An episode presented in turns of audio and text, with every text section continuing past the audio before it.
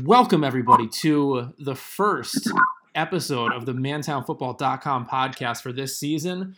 We are joined today by the real Z. Can he please stand up? Kev, introduce yourself. How's everybody doing? That's the worst introduction of all time. If I had more time, I'd cut this shit out. But we're also joined today by Turtle and Coach. How are you guys doing? Doing great. Glad to be back. Turtle's been paying $15 a month for this for two years, and we've now recorded our first podcast. Huge news this offseason, though. Kev and Tony have won one of the biggest dynasty fantasy football leagues in the world. They won the FFPC 2500. Guys, tell us about it. Uh, like, what do you want to know? Like, we won, we massacred the competition, and we won a lot of money. Uh, all thanks to the work on this podcast and the great advice that you know you guys have given us that we provide to to the three listeners. So I don't know what do you want to hear about. I don't know. Was there anything remarkable that you guys did that you guys could could pass along? Any any strategies that have changed throughout the years in FFPC that really led you to this title?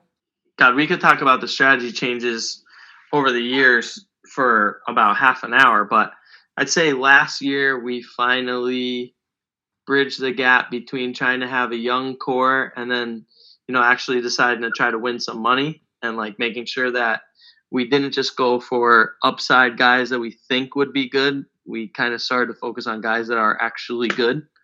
Uh, I don't know, Kev. What do you think? I think that was definitely part of it, but I think uh, we made a brilliant trade, and I'll give you credit for that for draft pick that turned into Saquon Barkley, which uh, definitely helped us win a championship.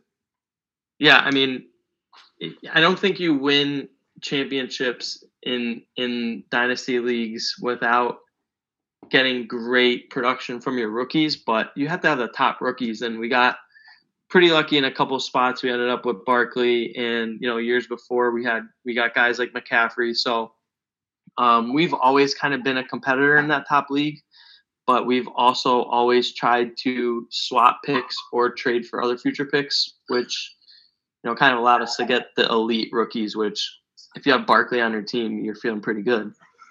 So, coach, would you say that less Donte Moncrief and uh, DeVante Parker is more? Yeah, you know, I, I think I would have to say that. Unfortunately, I still own Moncrief pretty much everywhere. And we just got our Feed Moncrief t shirts in with all of our extra winnings. So, it's a four, you're four years late on the pot, but this might be his year. Yeah, I mean, every year so far since he's been in the league has been his year. I think the only difference is like this year in the past. In the past, like we were so excited about guys like that that we would start them for like the first four weeks, just hoping they would perform. And this past year, like we started guys who actually have already caught passes in games. So that was a kind of a big strategic move that we have kind of grown into doing after a few years. I'm not giving up hope on Moncrief yet. We still have him in a few leagues, so not this one, but not the big one, but uh, feed Moncrief this year. One thing I've noticed from you guys, from kind of watching you guys closely over the last like two or three years, is just it's not even just getting one first round pick and then having that pick turn into Saquon Barkley. In order to do that, you need to have multiple first round picks, and you guys are just such pick accumulators that it gives you so much flexibility in the rookie drafts, and then it gives you so many shots at getting those high, high, high draft picks that turn into Ezekiel Elliott, that turn into Saquon Barkley, that turn into Christian McCaffrey. So, I mean, you got shit. You're in a startup right now, Dynasty Superflex startup. You guys have eight first round picks for next year. I mean, that class is supposed to be loaded. Imagine having eight first round picks last year. Like you would just be cleaning up. You could have you could start four running backs that are in the top 10 realistically. So that's just something I've noticed and learned from kind of you guys. Don't have the balls to do it, but awesome, eh, nevertheless. Well, I think we've kind of, at, at least doing all the startups now, we've kind of agreed that this is the best way to go. And I think part of it is the freedom it allows you to miss on draft picks. I mean, Kev, you're going to follow this up, but you know, I was thinking today about, you know, we're in the middle of the draft. We only have seven players. We're in around 11. Um, but if we missed on two or three of those players so far, it doesn't matter because we're going to fill our roster with seven rookies. So, you know, if you don't have those rookie picks and you miss in five out of your first 10 picks in a startup, you're not going to win for two years if you don't have anything you know, to kind of fix that. So and that's what makes me feel good is that no matter how you draft, if you if we draft really well right now, then we're gonna crush it for years. And if we drafted poorly, we still should be okay. So I think having those rookie picks in the startup kind of protects you from totally failing, which we have, you know, in the past. I think of the 1250 league, like where we started off with Gio Bernard and Eddie Lacy as our first two picks, um, which has set us back, and I don't think we've cashed in that league yet. But so I, I definitely feel that way in terms of the startup. Go ahead and talk about the startup, Kev.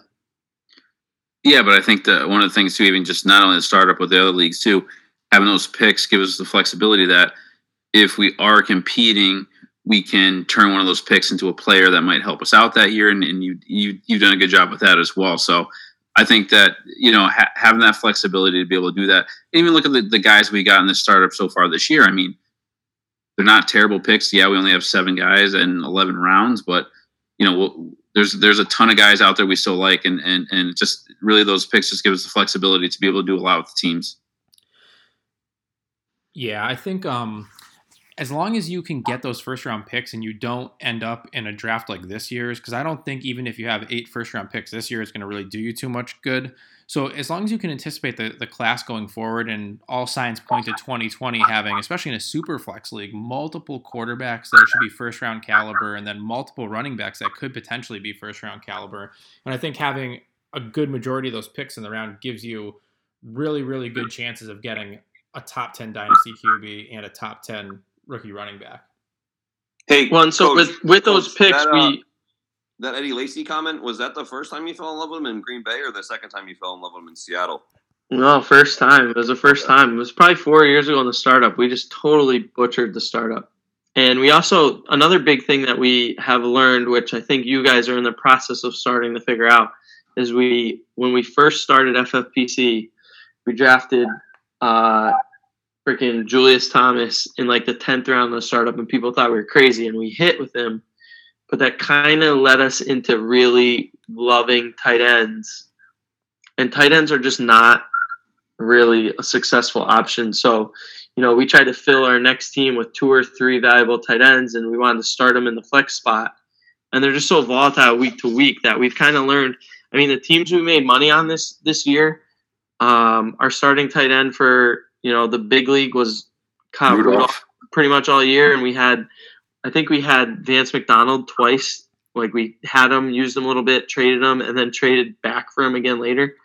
Um, which neither of those guys had great years. And then the other league, I think it was some combination of Trey Burton and and Jordan Reed, and that's not something to write home about either. So I think we've kind of realized that, you know, we don't need to really focus on tight end.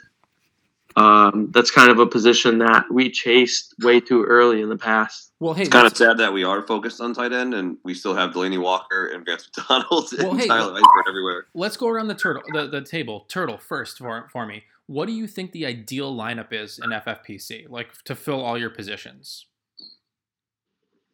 I like. I mean, I would like three. I would like two RB ones, uh, an RB two with an RB one ceiling, and then two. I mean, obviously like a, a RB, no wide receiver one. I like. I think two. You have to have two solid running backs, two dope receivers, two dope running backs, and then your flex. I think you got to do a running back and a receiver, and then one tight end. I don't think you go two tight end.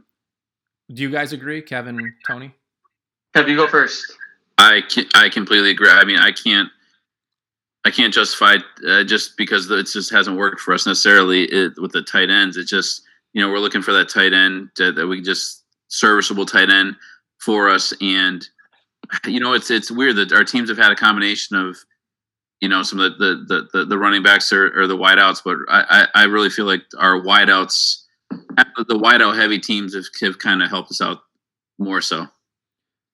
I was also thinking about this today too, where um, I think we really still and like evidence in this startup, we currently have, you know, it's a super flex. We have two QBs, four receivers, and one tight end.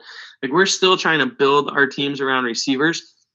Um, you know, it made me think of the old UTH stuff where they talk about like the QBs, the fuzzy dice of the team, and all that stuff.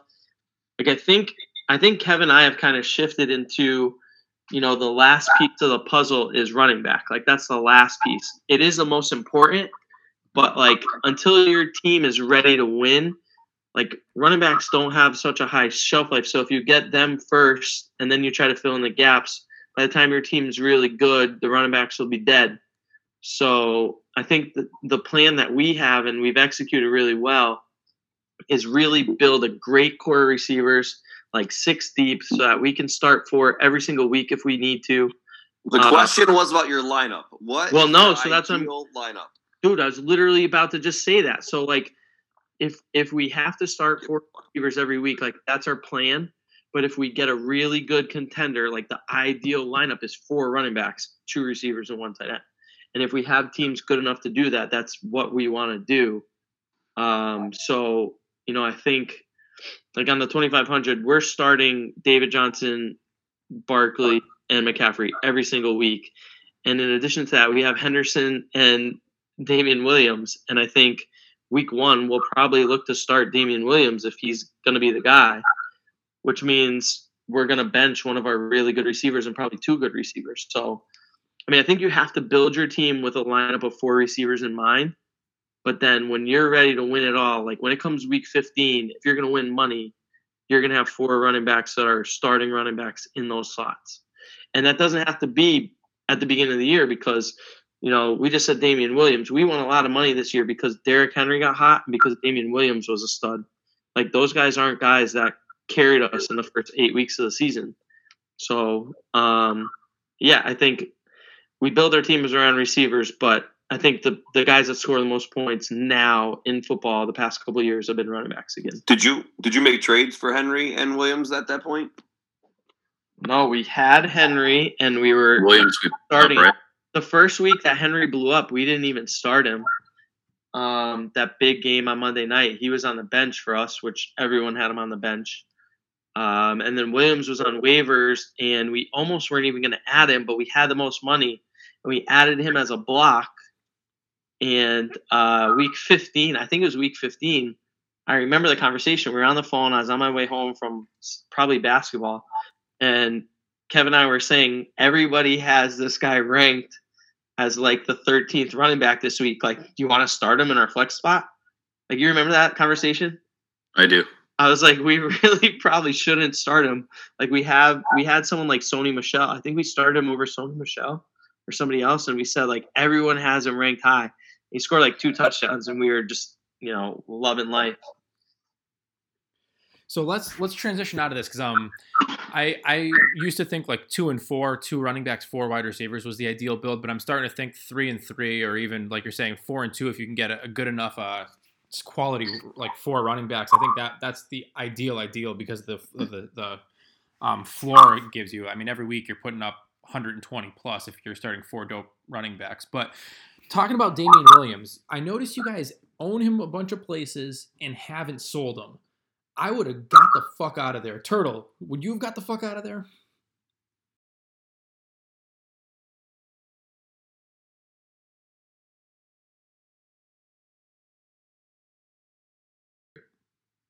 You bet your fucking balls I would have gotten out of there. As a Carlos Hyde owner, almost everywhere, thanks to my boy Matty uh, Az Ron. Um, you know, I honestly I am rooting for Carlos Hyde to win that job. I just am not a, a fan of Damien Williams. I feel like his his peak that he where he was like right after the season, I would have sold him because you know to dodge the draft and then to dodge free agency. Now he's got to win the job. I mean, he's, it's going to be his job in camp. He's got to hold off somebody at least. I mean, that's not something I wanted to I want to deal with for somebody that I picked up off a waiver wire and could have easily shipped for one, maybe even two future firsts. I mean, here's the deal, guys. Like, if I wanted like fucking bland fantasy advice, I would just turn on Tim Torch and listen to that nonsense. Like we we tried to trade him. Like we tried everywhere to trade him for a first, and we couldn't. So get him. hard. There's a soft So- spot there, huh? so- Because you couldn't. That's our fault because you couldn't make the trade. It's ours because you're so prude. You're gonna put that on us because we we don't agree with you. Listen, still, we blanketed him. We we blanketed him for a first in the league in February. We couldn't get anything. We blanketed him for a first in April when a bunch of new teams took over. Still couldn't get it. And then we decided, screw it, we'll trade Sony Michel instead, and we turned Sony Michel into David Johnson. And we said, all right, we'll just stick with him now. And now that there's no competition other than Hyde, which by the way, we tried to get Hyde to cover our bases because you know Kevin and I are like we want the whole team. We want both running backs if there's any kind of debate. And like that guy wanted a first for Carlos Hyde, so we're pretty much just stuck rolling with it here. I mean, the good news is we have three future firsts, so if he's a bust, I think we'll live. Hey Kev, what are the odds that Carlos Hyde takes that job over? Right now, I, I'm a I'm a Damien Williams believer, so I I, uh, I think the odds are high. That's just me. I know Turtle's not gonna be happy about that, but um, Shaking my fucking head, Kev. Hey, I'm. I, I don't I don't think it's happening. But let's Listen, go. here's the, here's the irony about fantasy football, guys, is that we have Hyde in a bunch of places, and so we couldn't sell Damien Williams for a first, and then we tried to buy Damien Williams for a first in a few leagues, and we couldn't buy him for a first. Like that's fantasy football. We tried to do the right thing and own both, and pay up for him. We tried to overpay for him in some, and couldn't even do it. And then we tried to get what we think is an overpay as a first, and we couldn't get that. So like we're pretty much just kind of screwed. Like you sometimes you have to take unfair value and just kind of let it let the chips fall as the, as they will. So another guy that you just mentioned, Sony Michel, where you traded to get David Johnson. I mean, I, that's another guy I would have fucking ran for the hills and just sold his ass. What are the odds that Harris takes over the that job? Like, what are the odds that Sony Michel's leg has to get amputated and he can never play again? I mean, I I don't love the player anymore. We still have him a few spots. We we sold another share of him today. Like you guys you guys didn't acknowledge how you felt about that. Golladay and Michel are two guys that we we think are as high as they'll ever be. Um, I think we overpaid probably for Kerryon because I think he sucks too.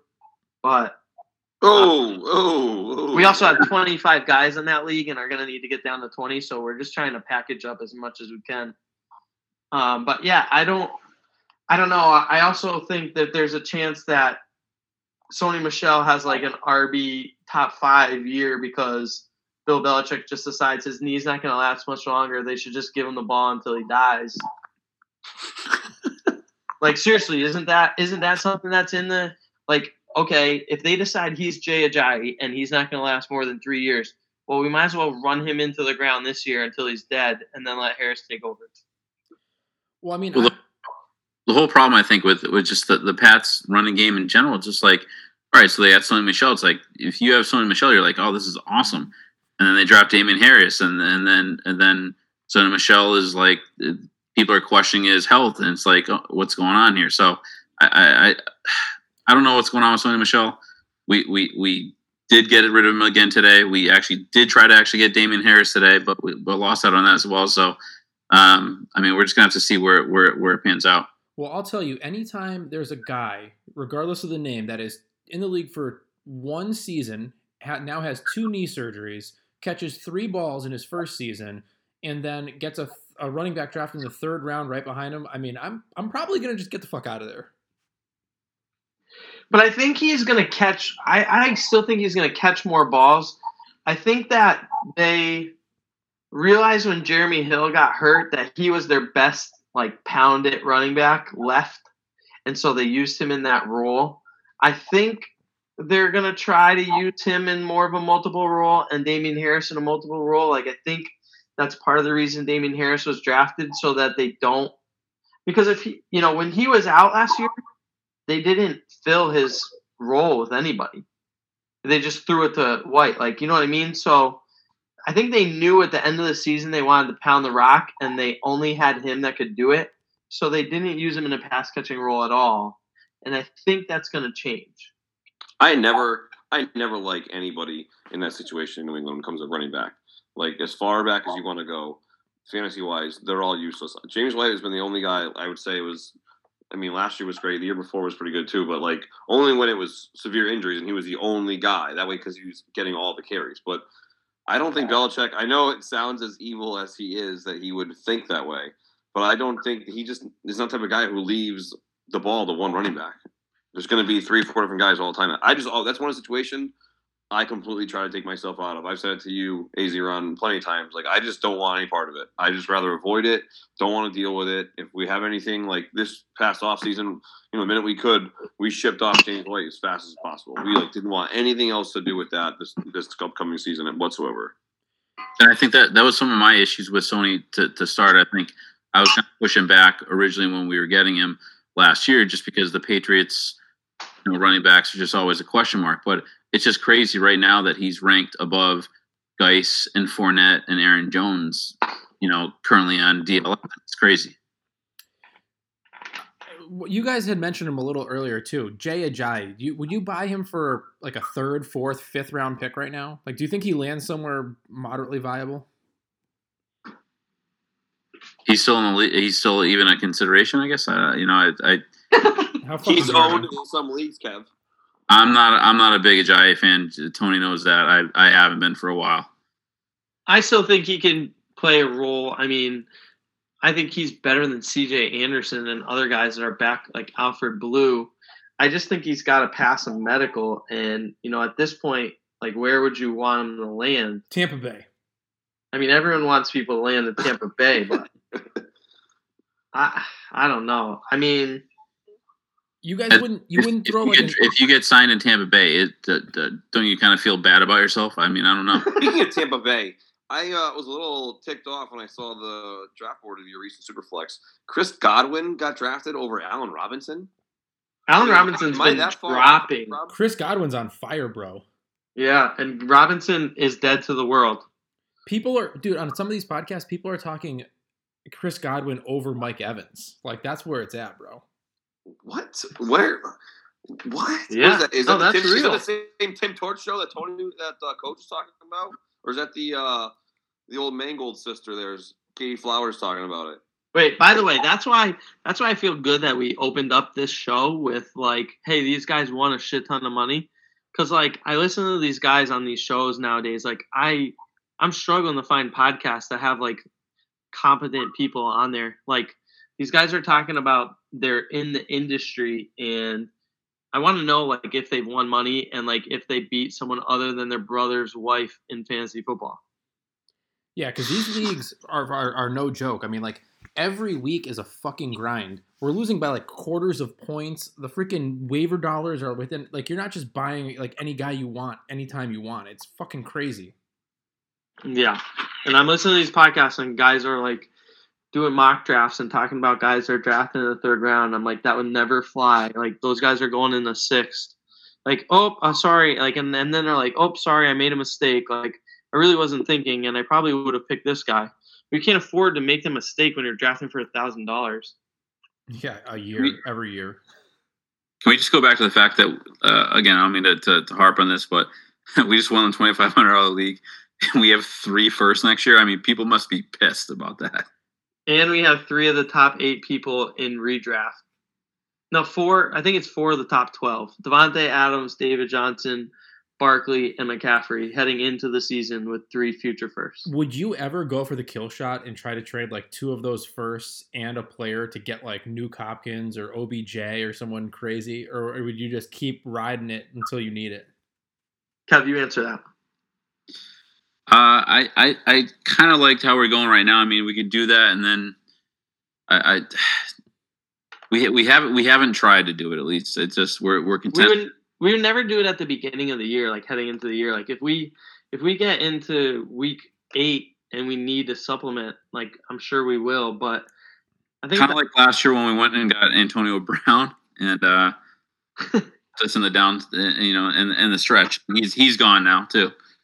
Yeah, I mean, hey, we used them and then we can You made money on that deal, didn't you? Make money on that car? Well, we we we added him. He was great down the stretch. We traded away Robert Woods for him. Uh, it was like Robert Woods and a first for him, maybe some other minor details. Uh, we used him up, and then we traded him to someone else for something better, and then we traded that something better. I think it was Cooper Kupp, and we traded that back to the Robert Woods guy. Got Robert Woods back. That's called So, fucking him uh, and chucking him, bro. so everything's right in the world. Uh, no, by nature, I mean, you know, not to harp on our on our dynasty partnership here, but we've really gotten pretty good working together. Did you just Um, call that a partnership and working together? Yeah, I did. Does that make you? Does that make you jealous? It's like a stepdad and a redheaded kid. You were headed for a, you were headed for a divorce like three stepdad hours is ago. the redhead for some reason here. but no, like we by nature, I am. If it's a partnership, how much of Hardman do you guys own and all of your? if it's a partnership, I want out of out of how, how many teams is it? Two, coach. well, there's a partner and a silent partner. Coach, how many teams is it, and how many how many shares of Hardman? Do we count the or, do we count the orphans? Oh, absolutely, those are real. All right, so now we're we have nine and zero. Partnership on on there on there, Kev.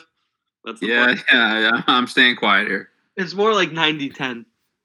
All right, fuck, fuck Hardman here. I got I got some random shit I want to talk about, guys. I want to I want your opinion because something I think is is kind of cool. Um, I was looking right before we started at some of the numbers. Um, and last year there was only 21 wide receivers that scored over 200 fantasy points. 22. I mean, Emmanuel Sanders at like a buck 98, so he was pretty close. Um, out of those 22 wide receivers, only three of them came from the same team. So like Juju Smith Schuster and Antonio Brown were from the same team. Um, Robert Woods, Brandon Cook, same team kind of deal. There's one more too. So six out of 21. Yeah, the other one is probably Diggs and Thielen. Diggs You're and welcome. Thielen, correct. So knowing that and kind of extrapolating that to this year, do you guys who do you guys think are like some of the teams that were like we could see two wide receivers getting like a quality, quality, quality season? Is there any teams that stick out for you besides maybe Minnesota? the Cleveland Browns. Be Yep, the so first one I would think Jarvis about. was Landry. Yep, Yeah. I agree. I agree. I we're Kevin and I are high on Landry. You guys know that. We're higher than most. We got him That in the makes three of us. That makes three. Yeah, we're super high on Landry, so those two would count. I mean, injuries come into play with this, so I mean, I think there's plenty of guys that probably got hurt that would have probably fit and scored that many points. But so if those two guys are healthy, I think that's a lock for one. Well, do you guys think AJ Green and Tyler Boyd could do it? Oh, Which is more You know, Tyler question of Boyd was the most effective last year when AJ Green was in play. I mean, no, they they he was effective the whole season. I do. You know what? We're not going to have this argument. We're not going to Look it up. We're He not going to do scored a this. shit ton at the beginning too. Well, I didn't think AJ he, he people were paying like three hundred dollars for him on waivers week two.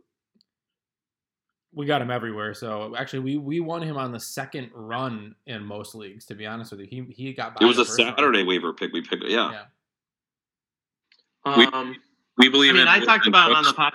I talked about it on the podcast last year. So if people were listening, the three people that were listening made money off of that. Probably. Dude, I'm not gonna lie. That was I. I would not to toot your own horn. That was the fucking call of the year. That was like out, out of this world. Like, you're like Tyler Boyd. I'm like, get the fuck out of here, bro. Tyler Boyd. And- creep. And then in the Mantown League, I added him in like the July or August waiver run. oh, it's good. Yeah, put your money where your mouth is, homie. Yep. Um, I think the I think the Rams again. I think people Yep. are silly for thinking Cooper Kupp is going to produce right away. I think Josh Reynolds is probably going to start the first four weeks, and I think Woods is a stud and Cooks is a stud, and they're both going to score 200 again. I got one here. I'm going to be alone here, but I'm going to say the Los Angeles Chargers have two receivers.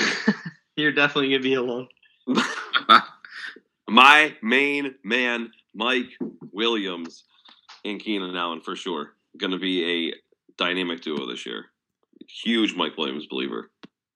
Kev, you got any places you think you could could pop to? The only one I was saying was I was just saying Woods and Woods and Cooks. I think I I, I don't believe in Boyd and AJ. I think uh, Boyd's numbers were inflated because of AJ last year not being there. But um, I mean Ridley and Julio could do it again. Um,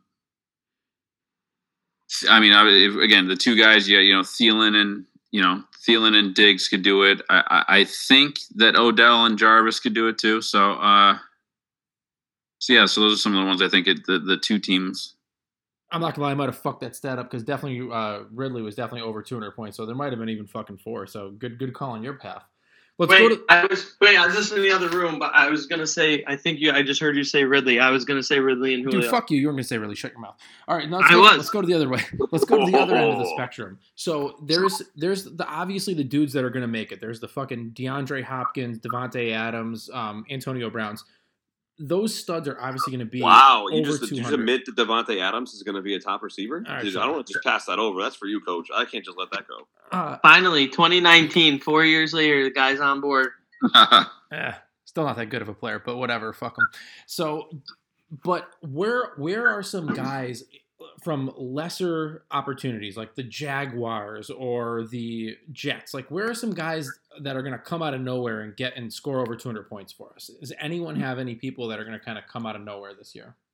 Other than me, Cole Hardman. Oh, oh, that's shots a knife.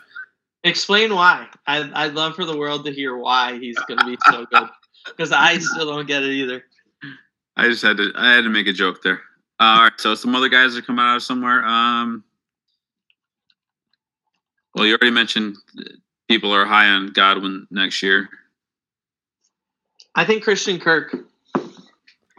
Ooh, tell me, sell me on Christian Kirk. I actually watched a compilation video of him. His his routes look pretty nice. I, he's kind of he's kind of killing dudes out there. Well, because I think that he's he's a really good player and he did a really good job last year. I also think Isabella's a stub, but I can't. I mean the the past experience in me tells me to stay away from rookie receivers. So that's part of the Hardman thing and part of the Isabella thing. But um, I think that they're going to throw a ton, and I think he is the best combination of experience and athleticism left. I mean, Fitzgerald is a stud, obviously, but I don't know if he could get open as often. So I think he is going to see the volume to really explode. Um, and there's not really. I mean, I think there's there's competition for targets, but I think there's going to be so many targets that it doesn't matter. Let me throw a couple other names at you guys. How do you guys feel about Dede Westbrook? The Jaguars are one that I just want to stay away from. Like I think he is a good player, but I if Marquise Lee is back, I think he could be the one. I think D. Westbrook could be the one. Uh, missing another guy on their team that Keelan Cole. Keelan Cole had a successful year. DJ He's Chark's the- there, second round pick. Yeah, I just that's a team that I guess I'll be watching in like week two. Maybe I'll add the guy who has the most targets. Um, same thing with the Jets. Like I know you mentioned the Jets. Like I think Robbie Anderson could explode, but I don't think he would come out of nowhere. I think a lot of people think that might happen. Enunwa got a big deal. I don't know what's up with that. Like Jamison Crowder's there too, so you gotta there. There's not that many targets for all these guys. Herndon's gonna miss the first two weeks. He had DUI, but yeah, he's going to be a huge buy. Like dynasty owners and FFPC are going to drop Herndon, and he's going to be an ad. I want to add one more uh, team that potentially could have the two uh, receivers. Is uh, you have Hilton and Funchess having a having a good year. Love it. Love it. that's uh, that's totally on a Cabot Street brand right there, folks. Way to stay on brand with the fun. Love it. Um, what are some other things you guys kind of noticed from like last year that you're gonna extrapolate onto this year? Or actually, wait, before I ask you that, are you guys Team Thielen or Team Diggs? well, we don't own either one of them anymore. Either, yeah. So I would say we're neither. Um, I think I think we would say it's hard to say because Thielen is older, so we probably are less likely to own him.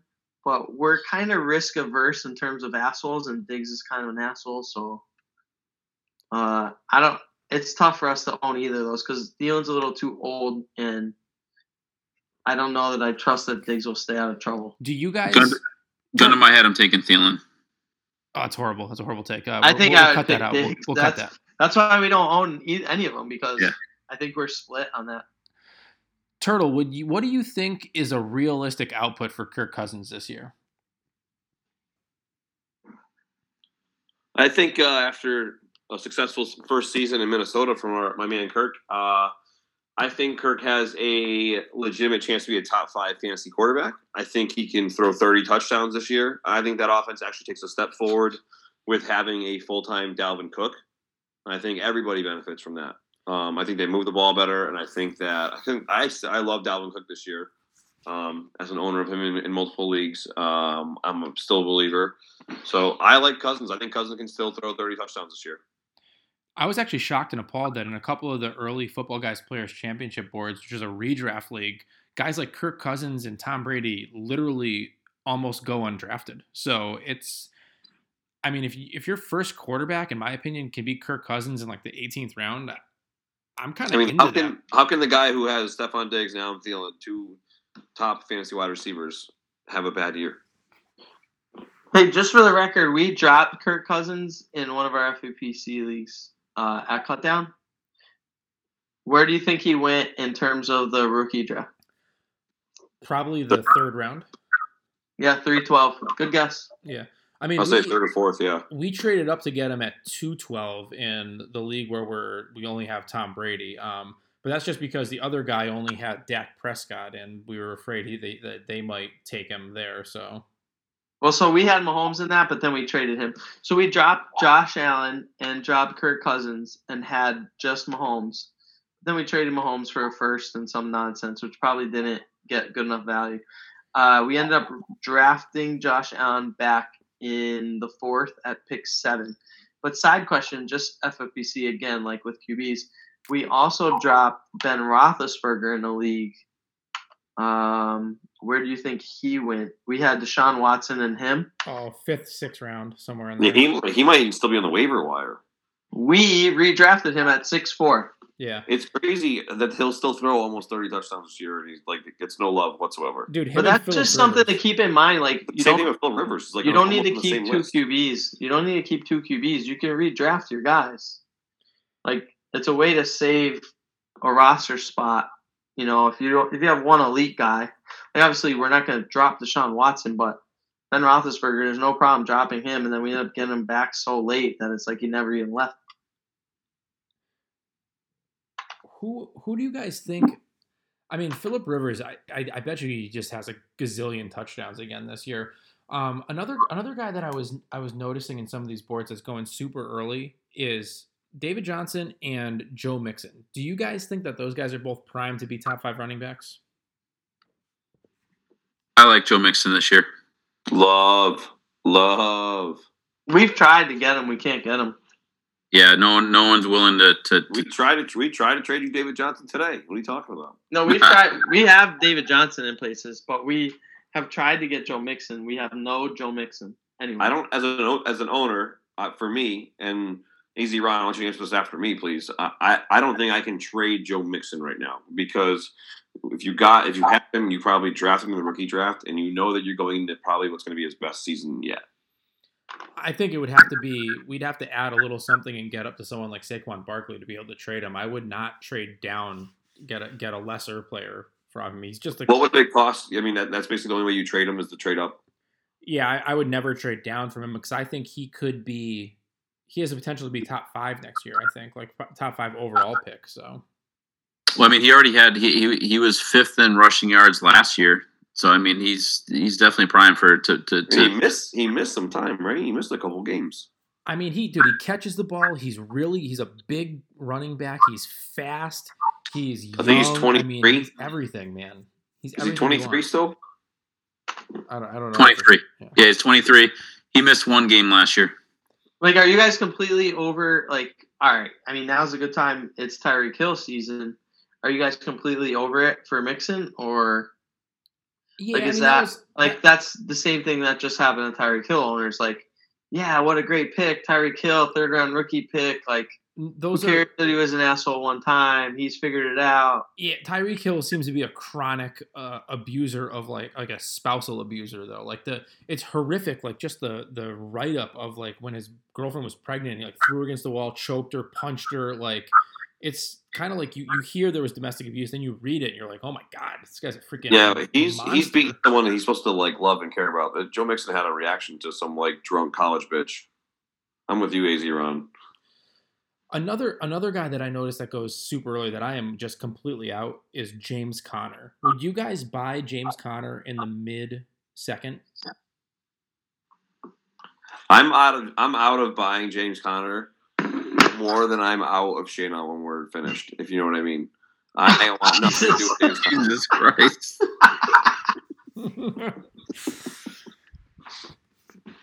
are we? Are we cutting that? We're cutting that, right? No, that stays in. That's there. That's material. That's gold. That's how you get recognized. oh God! Good thing no one listens to this. Especially Shayna. Oh, uh, I think that's a team back. And wait, I'm sorry, I cut you off real quick. By the way, that's our intro. That little that little quirk right there, Matt. Can you cut that out of Tony saying we're cutting that out, right? Like that's the, from there to now when Tony starts talking. That's our intro to this episode. So make sure you put that first and then play this. I hope you know I don't have either the time or the skill to do that. Oh, great. Uh, we're staying away from the expensive Conner. I there's nothing that makes me think that he won't be great. Um, it's just a backfield that's too up in the air for me to spend that price on. So um, I'd rather just roll the dice on Samuels. We have Samuels in a few places. Even we have Benny Snell in a few places. Love Samuel. Um, But I don't. love I don't think we. I don't think we own those guys because we think Conner's going to fail. I think it's just there's a little uncertainty, so we'll just go with the cheap guy. As an owner of Samuel, would you trade him for a third? It depends. Like, I don't. Do I need the roster spot? I mean, Gotcha. I I just think- I would like that's one guy you mentioned his name like I've been looking in you know the league we all do together. Um, I've been looking in to looking to get him and like seeing what would I'd be able to give up and, and have to take or you know have to give up to get him and whatnot. But I would love to have a piece of him somewhere on a team where it's a potential win now for a guy who's gonna have a slice. I mean, I don't get if they love James Conner so much why they forced James Sam James Jaylen Samuel into the to carries last year and to touches last year. I mean, they made it a point to make sure he was part of the offense. So that's one guy I would love to have a part of, a piece of, uh, for sure. You know, actually, We- I, I kind of remembered what I was doing now when I was doing the two wide receiver thing. I was trying to goat you guys into talking about uh, Curtis Samuel and DJ Moore and having them as the two guys, and I completely lost that thing. So let's talk about them now, as this is a horrible transition. I well, thought, no. I was wondering, is this a had planter? Is this a planter show episode? Because or plant your flag episode? Yeah, I Because mean, like let's let's do it. Plant your flag. Are you? Tell us all about your Curtis Samuel love. I'm obsessed with the guy.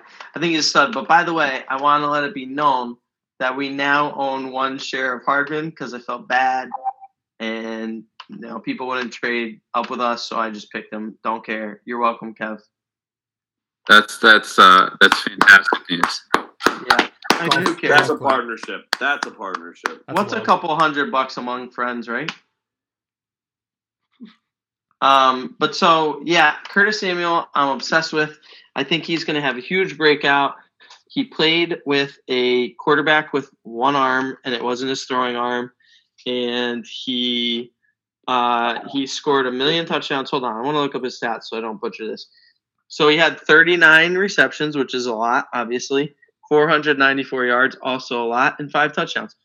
Um, but so if you look at his points scored um, per week, like he was a starting player weekly. So starting in week nine, he had eight, nine, 15, 16 fantasy points.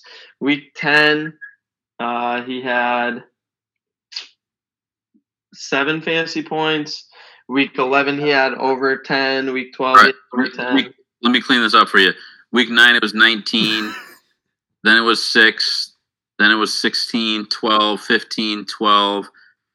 You know, so down the stretch, you know, it was good. Early on, he didn't have anything. Um, but yeah, you're right though that he was he was definitely a serviceable wide receiver for a number of weeks the second half of the season. And Yeah. he, you know, he started the year slow. He was out the first three weeks, so it's hard to build chemistry with the quarterback. And then at the end of the year, the quarterback wasn't playing most of the time. So, um, you know, he's Well, let heading, me in- argue. heading into his third year, had huge growth. Like he went from zero touchdowns to seven, um, tripled his amount of you know yards and everything else. And they got rid of Funchess, so he's now in line to be on the field every play. He's explosive. Um, I really think he, you know, we don't like to take a lot of upside plays, but I think he could still have a, a high enough floor and explode. What what is screaming stud though about this guy? like if I'm if I'm the coach of the Panthers, right? like what am I doing this whole off season? I'm watching Carol. I'm watching the Kansas City Chiefs film and figuring out how the hell they got Tyreek Hill so open all the time. Because Samuel is probably one of the closest in the league to him, right? Yeah, he's fast. I mean, he's, I think he's like a four-three-one guy. Yeah, he's one of the fastest guys in the league. He's shown the ability to, you know, to get open and, and catch routes. He's grown. I mean, I. So I, do you love John Ross then? Is that what- is that like one of the breakout guys this year? Is gonna be John Ross for the Bengals? No, he's he's an absolute zero. Because there's two guys ahead of him still. The QB is not that great. Like I don't know that I think Cam is that great. but he but fits that still- Tyreek Hill mold though. Doesn't John Ross fit the same mold? John Ross hasn't showed anything in the end. But he didn't though. do it. He just he scored some touchdowns, but he he hasn't really done it. I mean, Sam like I also think Norv Turner is a really smart offensive coordinator and he finds ways to get guys the ball. I mean, Samuel had let's see, eight rushes for 84 yards and two touchdowns also. And it seemed like in the middle of the season when things were going well for the Panthers, right before Cam started to get hurt, um, he scored four touchdowns in four games from week nine to 12 and things were like getting rolling. Like I, you know, we watch a lot of Panthers here because we have McCaffrey in a lot of places. So you know, I watch a lot of their games, and it's just kind of like they're getting him the ball, and he's just you know faster than everybody else. So who So- scores more? Who scores more fantasy points this year? Him or DJ Moore? DJ Moore. By how much? Is it or is it pretty even? You think? I mean, I'd say that DJ Moore catches 80 balls for 1,200 and six touchdowns, and Samuel catches 60 balls for 909 touchdowns. I was gonna say twenty more catches. Yep. Yeah, I would say I think Moore's going to get targeted probably. I don't know, you know, forty more targets. So whatever that works out to be, like you guys are big target guys. We're not really target guys. Like we, we, we just want you know. From the beginning, I've said we're looking for guys who are getting five catches every game, and we hope they score touchdowns. Isn't how you get five catches targets though? Well, I mean, sure, if they're it depends what kind of target though. If you're an outside receiver, then those targets are more contested. Like if you're a slot guy, you know, I mean, Adam Humphries was a starting receiver for us on a few teams that we made money on. That doesn't mean that we think he's really good. All right, someone else plant the flag. Anyone else? Kev, you got you got uh, any any flag planting or turtle? Anyone anyone that you're this year just going to war for? I just won my first battle with Miko there, so that's that's you know. I'll plant more flags. How about Zay Jones? That was gonna. I I'll was take gonna- his A flag. You want it or you don't want it? I do want it.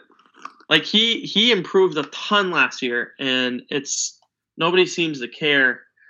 Um he went from 27 for 316 and two touchdowns to 56 652 and seven touchdowns.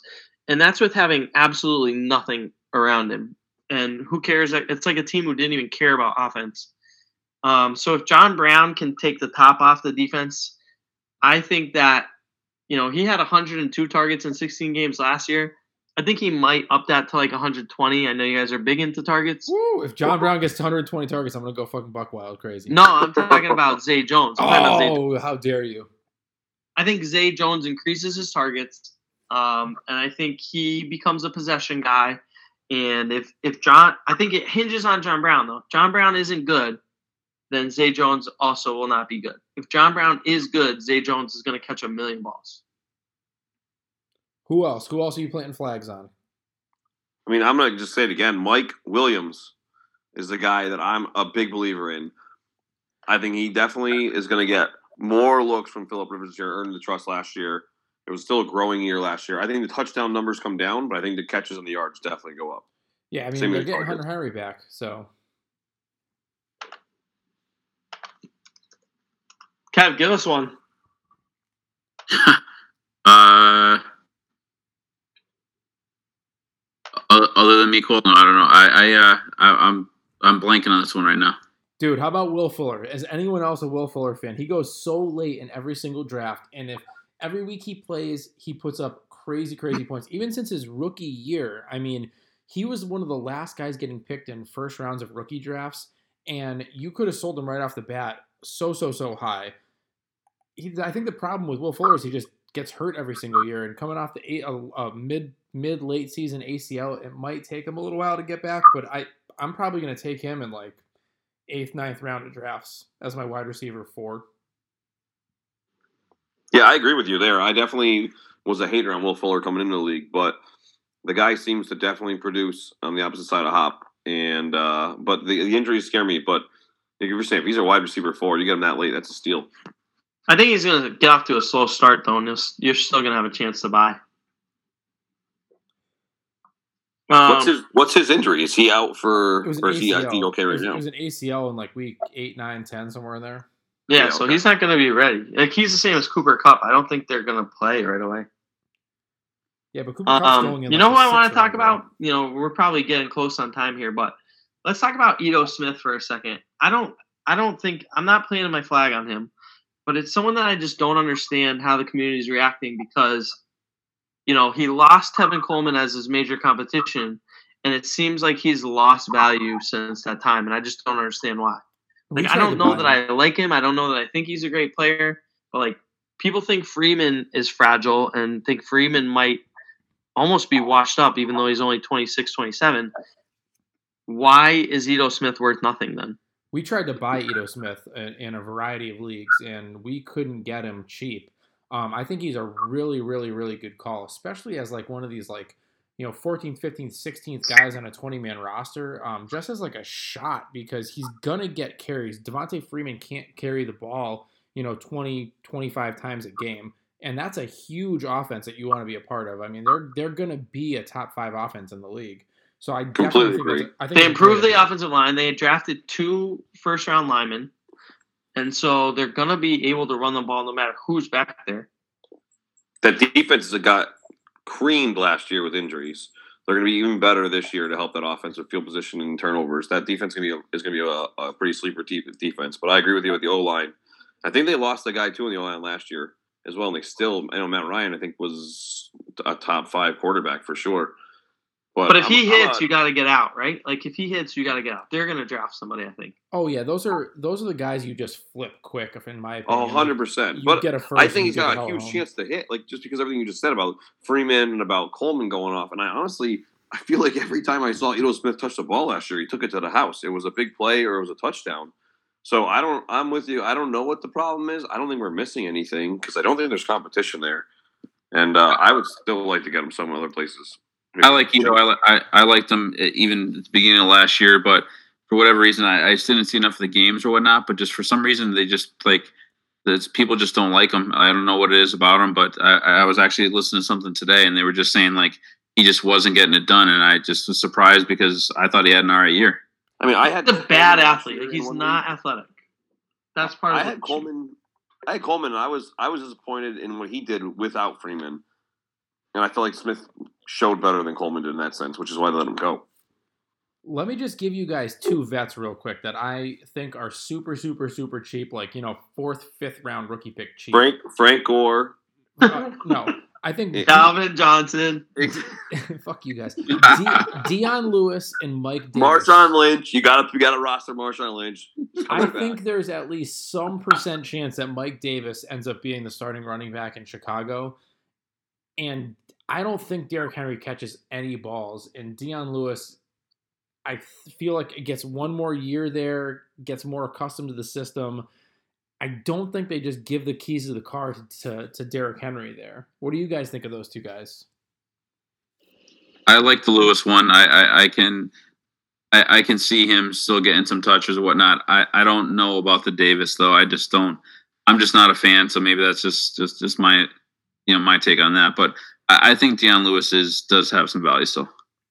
I'm the opposite. I think Dion Lewis is a bum, and I think they learned their lesson from playing him last year. Uh, I I think that if they decide not to give Henry the ball, they could just give it to anyone else. Uh, trivia question, Kev: How many receptions did Mike Davis have last year? Fifty-five. You're just saying that because you know I'm trying to blow up your spot. He only had 34, but that's pretty pretty good for a backup running back. A backup backup running back, bro. He's like the third running back. Yeah, I mean he had 34 catches and only 112 rushes. Uh, I think that they're I I mean I you don't draft the guy to have him sit. So, but I do think Davis has four or five weeks where you know you should start him and he produces. So yeah, yeah, but Tony, so you don't it didn't you're like antlers didn't go up when they immediately as soon as free agency opened with every running back available, they immediately grabbed for a couple million dollars a year the standard veteran deal, Mike Davis. They specifically went out and got him. That I think that was more about we're getting rid of Jordan Howard no matter what we get. And that gives us at least a serviceable guy to play instead of Howard. And then if we find someone we like better, we do. And so maybe Montgomery is someone they like better, but maybe No, I agree. I think Montgomery's definitely the long the long play back in Chicago, but I think Mike Davis gives them stability to come out and start week Yeah, I think one and be able Davis to run was football. Davis was an upgrade They- to Howard. They still have three Cohen caught seventy four balls last year. I mean, they still But have that- ways to get him the ball if they if they need to. So I think that Davis is just That's an interesting point there. Tony You asked me how many catches Mike Davis had last year. I, I guess almost like it doesn't matter how many he had last year because is he going to be really catching the ball there? I just think he's the best offering of. I mean, Tarik Cohen is not running the ball. Like he's getting back there, he's catching random passes and and using his speed. I just, for whatever reason, and I don't even think it's probable. I think that they're gonna. Uh, Mike Davis is like a seventy percent chance of being like the full season, you know, starter. I'm just saying for free, just like Carlos Hyde, he's a guy I would say, you know, it's not out of the realm of possibilities that all of a sudden he ends up being the starter. Kind of like the Chris Carson, Rashaad Penny thing. Like maybe he's just the better running back in camp, and I, that's something that you can get for free. Almost, you can like throw the wicked, the wicked late pick, and then just have that chip to kind of fall back on on your roster. And if it doesn't work out, you just cut him. No, I agree. I I mean I I agree with that on Davis. I don't see the upside in Dion Lewis. Like even if like for for Davis, like if Montgomery's hurt, then Davis is an auto start. And like if Henry's hurt, I don't think I think that about Lewis. So I'd rather have the roster spot than the Lewis in my roster. Guys, is there a chance that Bruce Anderson is a starting running back for the Tampa Bay Buccaneers? Anything's possible on that team. Yeah, no comment. I don't know. I don't that's something I'm staying away from. That Tampa Bay. I know I like Bruce. Everyone likes Bruce Arians, but like the running game in Tampa Bay, no, thank you. I, I'll tell you my my what did you call it? Antlers or antenna? What what whatever that is that you just said that happened. They when- were antlers. They were deer. They were definitely deer antlers. yeah, an- my antlers went up. I think it's supposed to be antenna. I've been But- drinking, bro. I've been drinking. but so that happened when I listened to the podcast. I forget who it was, but they were talking about how they went on to watch. Was it Easton Stick? You did you hear the podcast I'm yeah, talking it about? was, Ken? it was Roto, Roto, Roto Underworld. where they went on to watch Easton Stick, and then they're like, "Wait a minute, who is this guy?" And Bruce Anderson was who they were talking about. Yeah. Because I, you know, I looked at his metrics. I looked at his. He wasn't really fast, and he didn't do this or that. But then they were talking about how they they turned on what is it like North Dakota State or something? Yep, and he was catching the ball good. Yeah, and he was lined up as a receiver, and he was running receiver drills. I'm like, oh god, that reminds me of exactly Christian how McCaffrey. Arians used David Johnson and Andre Ellington. And then I was like, oh god, Peyton Barber's not going to be a stud that I think he is. Did you just bring up Andre Ellington in front of Az Ron? Did you hey Az Ron? Did your antlers just go up? That's Oh, did you ever trade for him? No, it was CJ Spiller, right? uh, I sprayed you for CJ Spiller, but I, Andre Ellington was another one of my boys. I, I love that Kevin Johnson, Andre Ellington, CJ Spiller mold, the the the speed catching back guy. That's like my thing. Nice. The next Marshall Faulk. R.I.P. Guys, is there a chance that DK Metcalf is, is the best wide receiver in the NFL? I I'm loving the Metcalf hype. I'm in. Metcalf How many shares do we have of him, Kev? Zero. you guys love boom bust, and we love safe. and you guys win money, and we just roster roster bait or whatever. We just stare at our rosters right now and go, "Oh man, I can't wait for the season to start." And when the season starts, we go, "What the fuck? Why? How did this fucking team not We, win?" we consolidated Odell down, and we have no Jr., depth, Duke and everyone's Hopkins, hurt. Joe Mixon, It's like what the fuck? T.Y. If our roster and your roster had a relay race, your roster would beat us by like five guys. Like we'd have five guys standing, and all your roster would be sitting down. How dare you? You love those speed guys. You're the next Al Davises. You guys have anything else? Does anyone else have? Uh, we're right at about. we'll an put our hour. roster in that 250 league up against your roster this year. Losers got to do what? Cover cover the team's earnings next. Losers got to pay the, the dues for the other team next year. Let's just make it if if you don't make money. Because like, who cares what happens in the playoffs? Like, as long as you get in, I think we're both making money in that league, don't you think? Bro, we better make some fucking serious money in both leagues. Yeah, or else there'll be no fantasy, I'm not gonna be and happy at all. no podcasts. You guys won't be allowed the podcast. Turtle's getting evicted if he doesn't. Oh man, she's already cutting. She's already trying to cut down leagues. She's gonna start from the top. It's not gonna be good.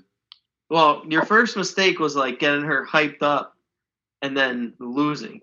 Well, I was all hyped up. She's just, you know, she feeds off my. You like energy. taught her the ins and outs of fantasy football, and like, "Hey, watch this. We're gonna win a lot of money," and then you lost. Yeah, I didn't see that coming. It's a tough pill to swallow. That one, that one, that one hurt. Well, you guys, gotta wait till you're already cashed. Yeah, but I gave her, I gave her, a, hey Kev, I gave her the old Giant speech that this is our year. This is our fucking year. Well, guys, I'm Like- glad. I'm glad if you've lasted this long in this podcast. Thank you so much. We are. We've been back. Um, hopefully, we'll do another one of these this year. We're not sure. Otherwise, peace the fuck out.